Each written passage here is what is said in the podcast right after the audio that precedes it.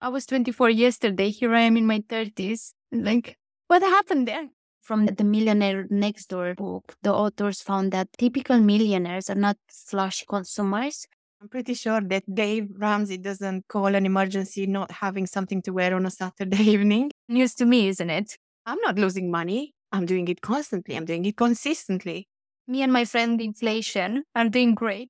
What about fear of missing out on the compound interest? Oh my God, can we make it trending?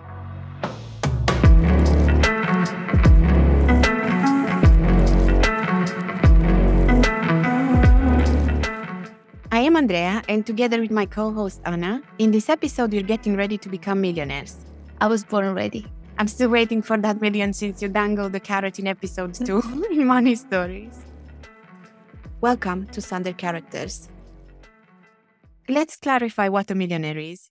Someone is considered a millionaire when their net worth, which is their assets minus their liabilities, totals 1 million pounds or more. And net worth is just a fancy way of saying what you own minus what you owe. If that amount equals to 1 million, you're a net worth millionaire. Yeah, I really wanted to clarify this because when I wasn't so educated, I thought that millionaires are the people who spend a lot of money.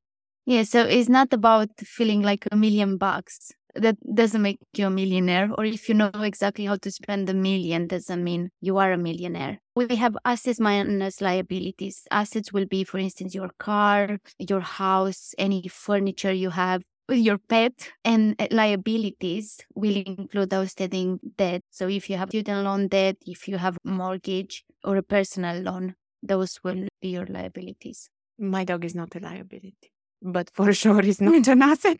It depends how you're looking at it because your dog requires food. So you're spending money every day. But if you sell your dog, on country he goes. What is the millionaire mindset? The entrepreneur talks in one of their articles about eight traits common to millionaires. And I chose my favorite five.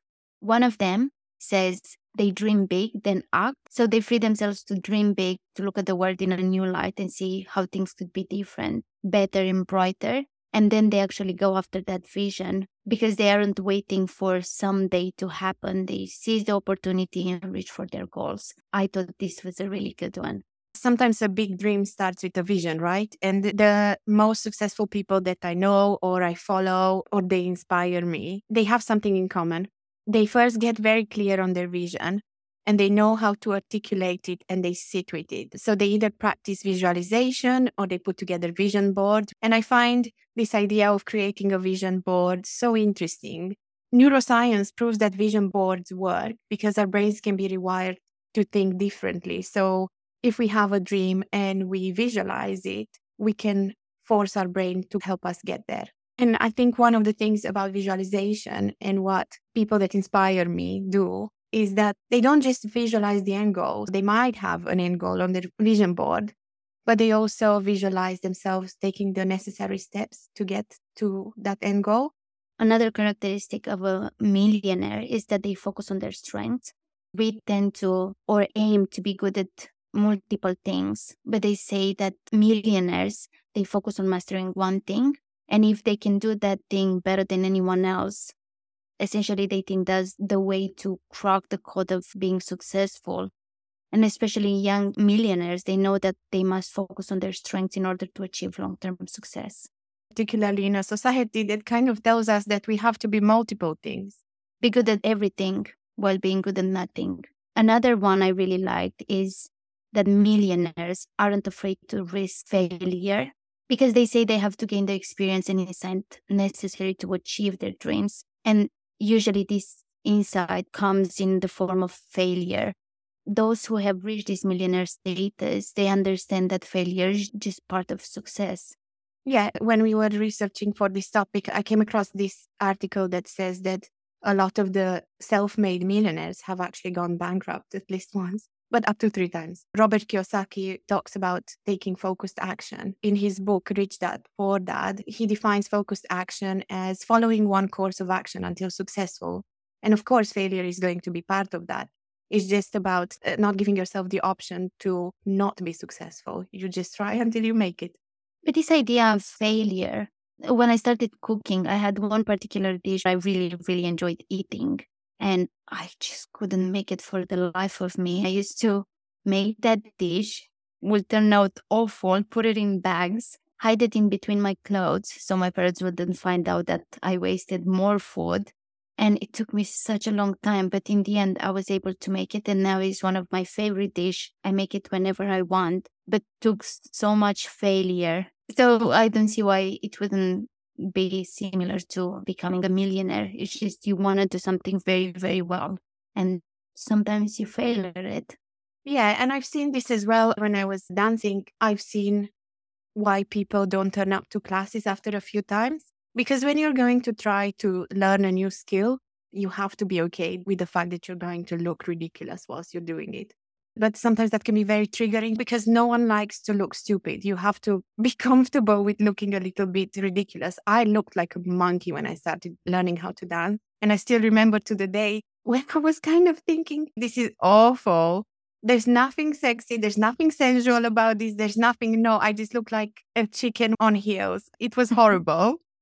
One of the other things these people have in common is that they know that their brain is their biggest asset. So they invest in education, including financial education, and they invest in mentorship because they know that they don't know everything and they're going to do their best to get there. And this kind of continuous education doesn't always manifest in you know academic education. Sometimes it does for some people but i think uh, it's supported by really good habits such as reading investing in themselves through courses.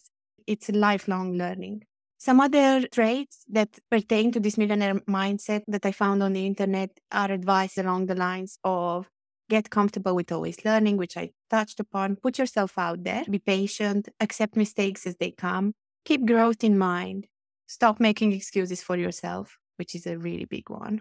And my favorite one is don't forget about sleep. Interesting you put that one out there. Arnold Schwarzenegger talks about sleep and he says, if you need more sleep, sleep faster. If I don't sleep eight hours at night, I feel like a zombie the next day. My brain doesn't want to wake up. Because our brains need to rest so we can be more productive the next day. And do you think the little man can get ahead? Am I the little man? Who exactly are we calling little here? I think we are both the little man. So, generally speaking, the little man is referring to an ordinary person who is not wealthy, famous, or powerful. Oh, I'm I am the little man. No, I know it's just a saying. I think if you asked me this a few years back, my answer would have been no. But right now, my answer is yes, particularly in the capitalist world that we live in. And I just want to put some caveats to my answer eh, because I just want to focus on the current context that I can actually speak of. I do think the little man can get ahead. And my personal view on this is that if you live a life where your basic human needs are met, you are potentially more likely to get ahead. I think it's pretty easy to think about getting ahead realistically when you don't need to make efforts to think about where your next plate of food is coming from. And we know cases as well where the pain of not knowing where your next plate of food is coming from has creating a burning desire for people to never ever want to be in that position. In either of these cases where you have to worry about your next plate of food or where you don't have to worry about your next plate of food, if we're talking about getting ahead, there is a lot of ambition, strength, determination, and opportunity that comes into play. But also in saying that, it just makes me laugh because calling anyone little in this context is kind of giving me the feeling that there is an external bigger force that controls our outcome. And sometimes there is. And I also wanted to say that getting ahead or this ahead has got different meanings for different people. I know people who's ahead meant in an academic sort of way. I know smart, educated women who have given up their careers to focus on family life. And I think that ahead is a very personal way of referring to where you want to be in life. You mentioned people that have struggles financially. I think if someone went through that at some point in their life, that can have their financial situation go into two directions. You either hear them say never again and they end up succeeding financially, or on the other side, they find it hard to exit this rat race. That's why, from my personal point of view, the little man can get ahead and I agree with you. My answer would have been slightly different a few years ago. I don't think would have been a no, would have been a maybe. Just because where you grew up, if you're surrounded by people that think, no, we are the little men, we will never get anywhere in life. If you hear that over the course of many years, when you're a teenager or a child, you just end up believing it if you don't have better examples around you. Yeah, and I think sometimes it's not that we're not lacking better examples. We just think that they're very far away from where we are in that point in life. Instead of getting inspired, we just get down by it and we find excuses, right? And I think there's a little bit of accountability that comes within that process where you kind of say, well, this person is rich and I'm not because I haven't had the chances that they've got. What really shaped me was The Strangest Secret by Earl Nightingale. And he talks about the key to success, which is also the key to failure. He says that we become what we think about. In this strangest secret, he looks at 100 men that start even at the age of 25 and he says that we learn to read by the time we are seven, and then we learn to make a living by the time we're 25. Usually, by that time, some people, you know, not only make a living, but also support a family. Mm-hmm. Yet, by the time we are 65, we haven't learned how to become financially independent. The trouble is that we are acting like the wrong percentage group because only 5% of them succeed. We act like the 95% who don't succeed. Earl says that these people believe that their lives are shaped by circumstances, by things that happen to them by exterior forces, as you mentioned earlier. They are just outer directed people. A survey was made one time that covered a lot of men, specifically working men. And those working men were asked, Why do you work? Why do you get up in the morning and go to work? And 19 out of 20 had no idea. That's crazy. They asked them, Well, why do you? And most of them said everyone goes to work in the morning and that's the reason they do it because everyone else is doing it. And Earl talks about this being the trouble today. We conform, we act like everyone else without knowing why, without knowing where we are going. I think it's really important to find your whys.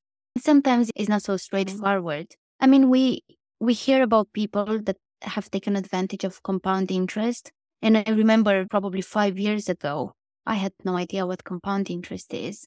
I think it will be interesting to see how much do we need to save to retire millionaires if we take advantage of this compound interest. For anyone that's not aware, compound interest is the interest you earn on interest. How your money makes money. So if you have 100 pounds, if you earn, let's say, 5% interest each year, by the end of the first year, you'll have 105 pounds.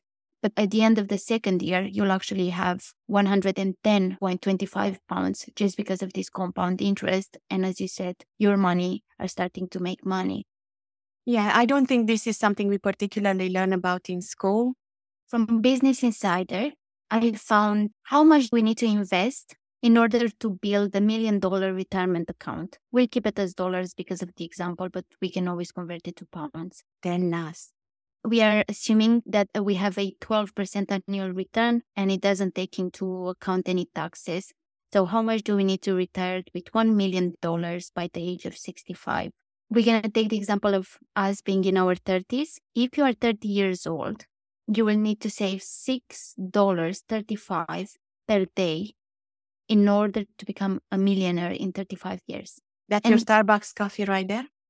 Yeah, and monthly that will be $193 and annually is $2,317, which for some people might be a lot per year, depending on their situation. However, the older we get, that amount has to get bigger just because we don't take as much advantage of this compound interest.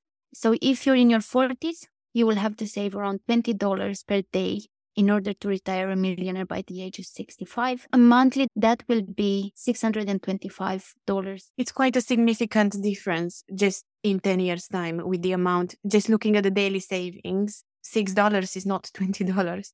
Exactly. What's interesting is that if you're in your early 20s, you will have to save only $2 per day. That will be $61 per month or $730 per year in order to retire a millionaire. So time in the market really makes a difference when it comes to compound interest. Looking back, even when we were working in a restaurant, Andre, I remember buying a new dress every Friday, you know, little things in life. But let's be honest, it was a very cheap dress. I think I could have saved $61 or 61 pounds per month in order to become a millionaire. Yes, but it's difficult because I think when you're in your early 20s, at least that was my particular journey with it. I thought that I just started working. I don't want to have to think about what happens when I retire. Look at me, I'm so young. I'm so young. I know I was at work and they were talking about investing. And one person in management said to us, Yesterday, I was like you guys, and now I'm very close to retiring. You really need to start thinking about it. I was like, I'm a youngster. What do you mean I need to think about retirement? I have ages to go. But these ages, you know, I was 24 yesterday. Here I am in my 30s. Like, what happened there? One thing I want to mention is that if you live in the UK and you are over 16 years old, you're entitled to save a certain amount of money in an ISA account. ISA refers to an individual savings account where there is no tax on profits made from an increase in values of shares. So if you invest your money in S&P 500, if you invest up to 20k a year, the money made from investments will be tax free. Yeah, take this as your sign to go and put your money into an investment account. So you don't have these conversations 10 years later on a podcast thinking about the dresses you bought every Friday before you went out.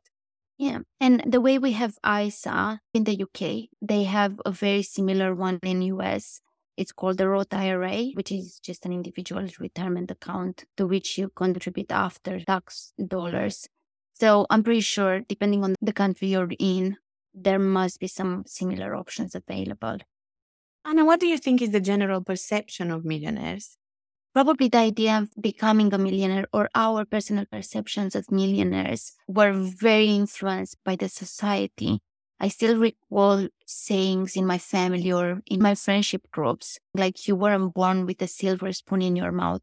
Essentially, becoming a millionaire, that's very unobtainable or saying that you cannot win in a certain context because you weren't born lucky like the rich kids. So my perception of them wasn't very positive. I just thought, uh, you know, rich people are very privileged or they are greedy people. That's why they are so abundant financially speaking. And I didn't want to be one of the bad guys. You really hit the nail on the head there. I realized I struggled a lot with the idea of appearing privileged until I started building the privilege for myself and accepting that actually this is what I want in my life and I get to enjoy it. Because one of the downfalls of being surrounded by people that tell you that people who are wealthier are bad is that when you start gaining that wealth, you feel like you are a bad person yourself, even though you haven't done nothing for it. On the web, we can find the most common beliefs when it comes to millionaires and how they achieve this status, but also what kind of people they are and where they came from. Some of the common beliefs from that list was that millionaires were born into wealth or inherited their money. And we know that's not actually true because the data shows that only 20% of the millionaires have inherited their wealth. Millionaires are all young geniuses. That's also probably not very accurate. Or you need to be a celebrity. You need to take risk to quickly build wealth. And then there's something around millionaires having a very privileged education, such as going to prestigious private schools, or they got their net worth because they have high paying jobs. In a lot of cases, it seems to be less about investment and compound interest. It's not on this list. Yeah, but in reality, a study published in 2019 by WealthX provided a breakdown of millionaires, and they said that 67.7% are actually self made, and the rest made their money from a combination of either their own efforts and inheritance. So 8.5% inherited their wealth entirely. You mentioned 20% but it seems like that 20% range is a combination of own efforts and inheritance. For the UK, according to the Sunday Times Rich List of 2018, out of the richest 1,000 entrepreneurs living in the UK, a whopping 94% of them were actually self made. On the list of how people can or have become millionaires, there was also this notion of luck. And I wanted to discuss this because of the stories we heard about lottery winners. We all heard them. Someone wins the lottery and then they go bankrupt. In a study conducted in 2010 by researchers at three universities, which included Vanderbilt University, the University of Kentucky, and the University of Pittsburgh, uh, it showed that the more money that was won by lottery winners, the more likely a person was to go broke. The researchers split the participants into two groups. In group one, there were those who won $10,000 or less. And in group two, there were those who won 50,000 to $150,000. they concluded that the more money they won, the more likely they were to have filed for bankruptcy within five years. So they say that people who have received sudden windfalls of cash, they don't really know how to deal with it because they didn't have to work for it. So the point here is that it's not really about having lots of money or receiving it suddenly. It's about understanding how to build and nurture money from the ground up. And to do this, you have to take some necessary steps and institute some important financial traits and kind of follow a basic set of rules. In this article by Wanderlust Worker, they discuss the rule to follow in order to get ahead in life and exit the rat race. So some of the rules are always make more than you spend, save your money, own the roof over your head, and add value to the world. I really like all these rules because even if you didn't win the lottery, there are some basic financial hygiene rules that we should all follow to a certain extent. Even when we discuss about becoming a millionaire, if you ask the general public, the initial reaction is, okay, how would I spend 1 million? It's not how would I make a 1000000 Mhm. We all think about, oh, so if I had 1 million, what would I do with it right now? Uh, How can I spend it? It's not about the steps to get there. You learn how to make money. You appreciate every little penny.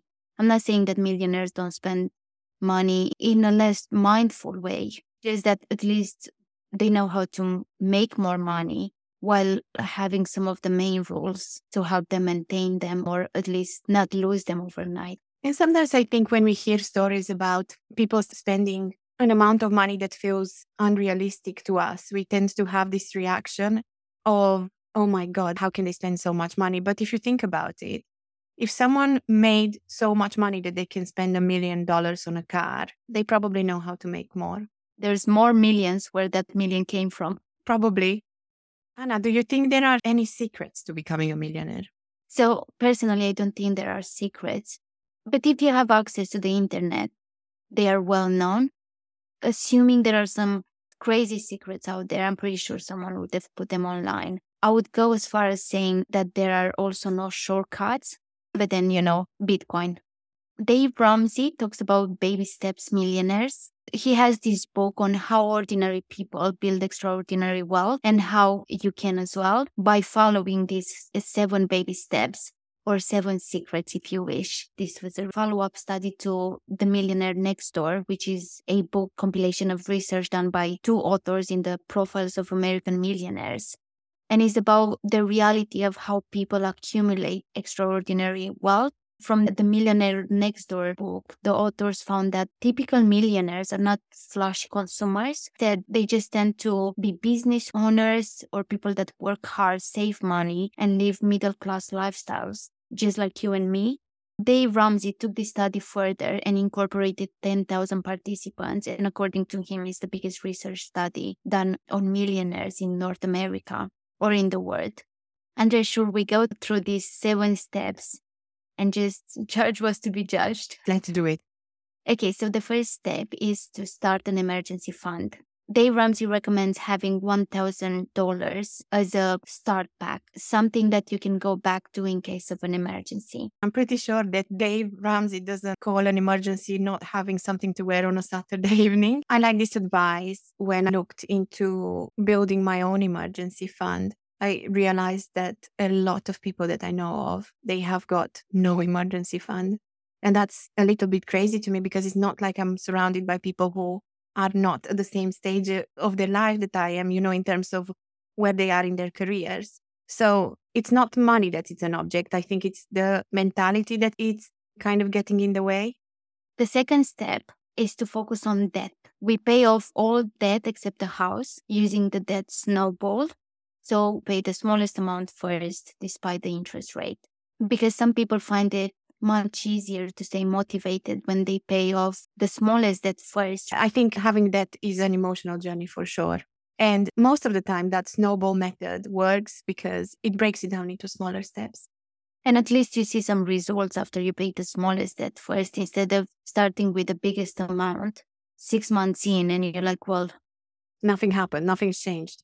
The third step is to complete your emergency fund. So after having that 1000, that was just the start. In the third step, we save three to six months worth of expenses in a fully funded emergency fund. And the way he talks about it, why between three and six months is because depending on your job, if you work commission based, you might need a six month cushion. But if you have a very stable job, three months should be just enough.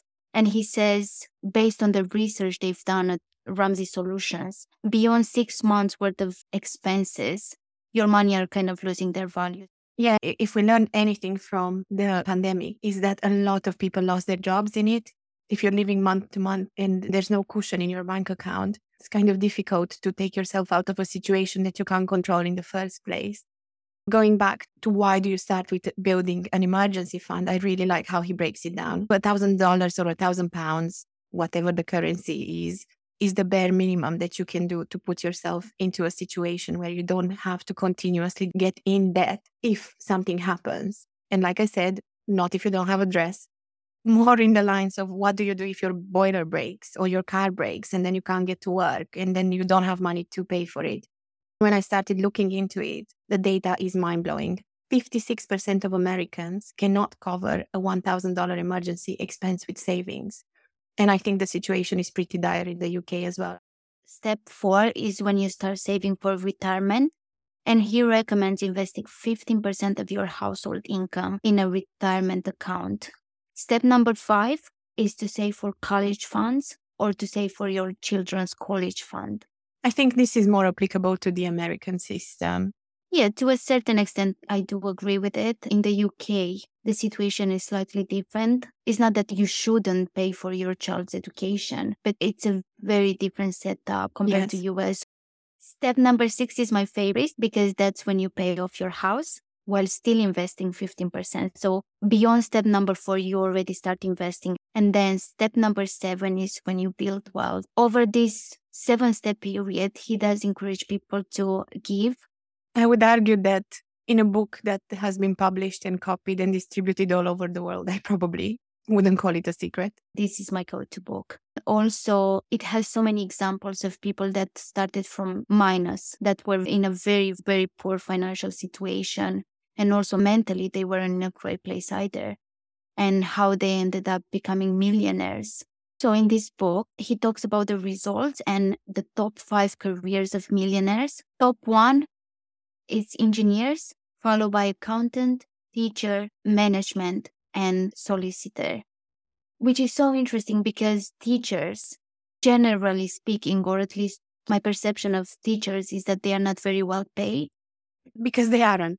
However, why are they in top five careers for millionaires? And they say that teachers or engineers they find it very easy to follow steps. Hmm. for teachers over the academic year they know exactly step by step what they will be teaching. So it's very easy for them to follow steps from 1 to 7 in order. It's probably the same for engineers. This kind of practical approach to building a house for example if you're that kind of engineer you have to start from the foundation. I like dave ramsey. I really do for how much work he did to help people actually get out of debt. I find some of his advice a little bit extreme, but I do think that he provides a very efficient method to get out of consumer debt. But I think in terms of advice to become a millionaire, it depends of who you're going to ask this question to. The real estate investor will tell you that the secret is in property. Someone who's invested in crypto, they will tell you that it's in cryptocurrency. A financial investor, it might tell you that it's in trading or it's in the compound interest. But in terms of following secrets about creating passive income or becoming a millionaire, I really like Graham Stephan. Graham Stephan has got his own YouTube channel and he is a self made millionaire. I quite like Graham because he started in real estate and then he did all the things that we mentioned above to become a millionaire. So he became an expert and he lived frugally, and I'm pretty sure he still does. My favorite part about him is how he unapologetically shouts about how he can add values to people's lives, and he does it on YouTube. And you know, if you don't follow Graham Stephan, you should go and see how much he talks about his coffee. His advice to young people was to not spend their money on coffee you can get coffee at home, you can get it for cheaper. And he drinks a coffee that it costs him 20 cents to make. Because he kept giving that advice, he actually started his own brand. I really love how he shamelessly plugs it in his videos because he encourages people to do the same, to spend less money, but he's also making money out of that. Very clever. Yeah, I also follow Graham and I really resonate with his work ethic. And funny fact, Graham is a huge fan of Dave Ramsey, although he doesn't fully agree with his methods either. Mm. And I understand why, because Graham believes in credit card, believes in points, believes in having mortgages and all that. But Graham is that person you need in your life to tell you that being financially abundant is possible without having the highest of educations or coming from a rich background. He says that if you put in the time and effort, you will succeed. Made me think of the law of cause and effect. We might know it as karma, but it says that what we put out there is exactly what we get back. And the reward might not come from the person we work for, but will have to come from another source because that's the law. The law is the law. So you better be kind, you better put in the work, you better add value to people's lives, and that will come back to you wholeheartedly.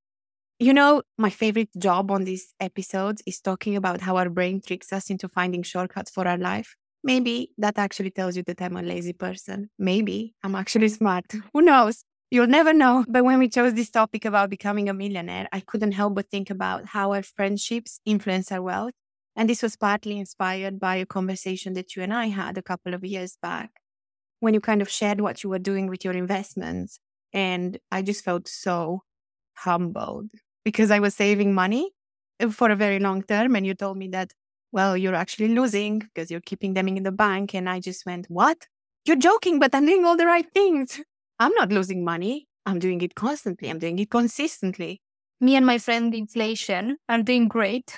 Yeah. And it just blew my mind because I didn't realize, but that kind of shifted a lot of things in me. And I think our conversation over the years from that point have moved towards how I can take certain steps to become more financially abundant and doing the right things. And I realized I don't know enough. And I was so lucky to have you in my life to kind of share all of that with me. But I think it was also at the point where I was very willing to listen. So that's I totally agree. Because when I was younger, it's not like I never heard about investing or I wasn't talking with my supervisor from uni about, you know, the way he was investing in bonds in S&P 500. I was just not ready to hear it. Taking a file from your book, I actually found a survey. Are you proud of me? I'm very proud. There you go. So the survey has asked 1,045 millennials from the US whether they felt like they need to keep up with their friends. 39% of them said yes. And also to do that, they were willing to spend money they didn't have. So they were very willing to get into debt. And then out of those 39% who said that they went or are willing to go into debt, 73% of them said they would keep it a secret.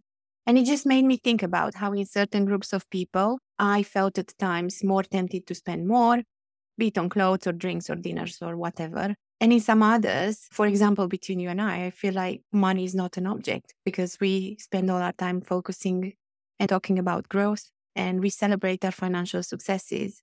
So going back to our brain, it does it again, Ana. And it does it through another cognitive bias that is called fear of missing out. And I think we're very familiar with this if we're on social media. Hashtag FOMO the thing with all these biases is that once you are aware of how this manifests for you in your own life, you can actually make them work for yourself. So if you find yourself in a situation where your FOMO will be generated by something you actually wish to achieve, for example, getting out of debt, maybe you can trick your brain to join a debt free online community or something along those lines. You follow other people so that fear of missing out is that you won't pay yours rather than spending time with people who spend all their money on shoes if you are in credit card debt. When we say about fear of missing out, what about fear of missing out on the compound interest? Oh my God, can we make it trending? Now, should we see what other people say on social media platforms? Yes. We look to answer the question what would you do if you won 1 million pounds? Andreea, do you want to start? Yes, with a very good answer donate three pounds to Wikipedia was the first answer. they deserve it. They do. Another person said, if I were to win 1 million pounds, I would buy 500,000 lottery tickets and 250,000 Euro million tickets. So splash the cash. This one is on a similar tone. I'd buy a million lottery tickets, all with the same numbers on them. Come on. That's as clever as it gets. Someone said, I would put that 1 million pounds in the bank with my other million. Oh, yeah. Nice. this one I really liked. Firstly, I would convert it into dollars. Clever. if I were them, I would wait slightly longer. Maybe not in this recession. Someone said, buy a Ferrari and then go to Las Vegas and gamble with the rest of the money to get more. The last one was written by someone who's a lot younger in age. They say, You would never ever see me work again. I would buy a mansion and eat forever and buy lots of Chanel. Oh, that's sweet. They actually think a million is a lot of money. they never had to buy a flat in London in Zone 1. And then, if you had to describe where you are in your journey towards becoming a millionaire, what would you say? Failure is my ex. I say that I'm closer than ever because I started counting my pennies and I'm still not done. This is a lot, Andreea. This is a lot.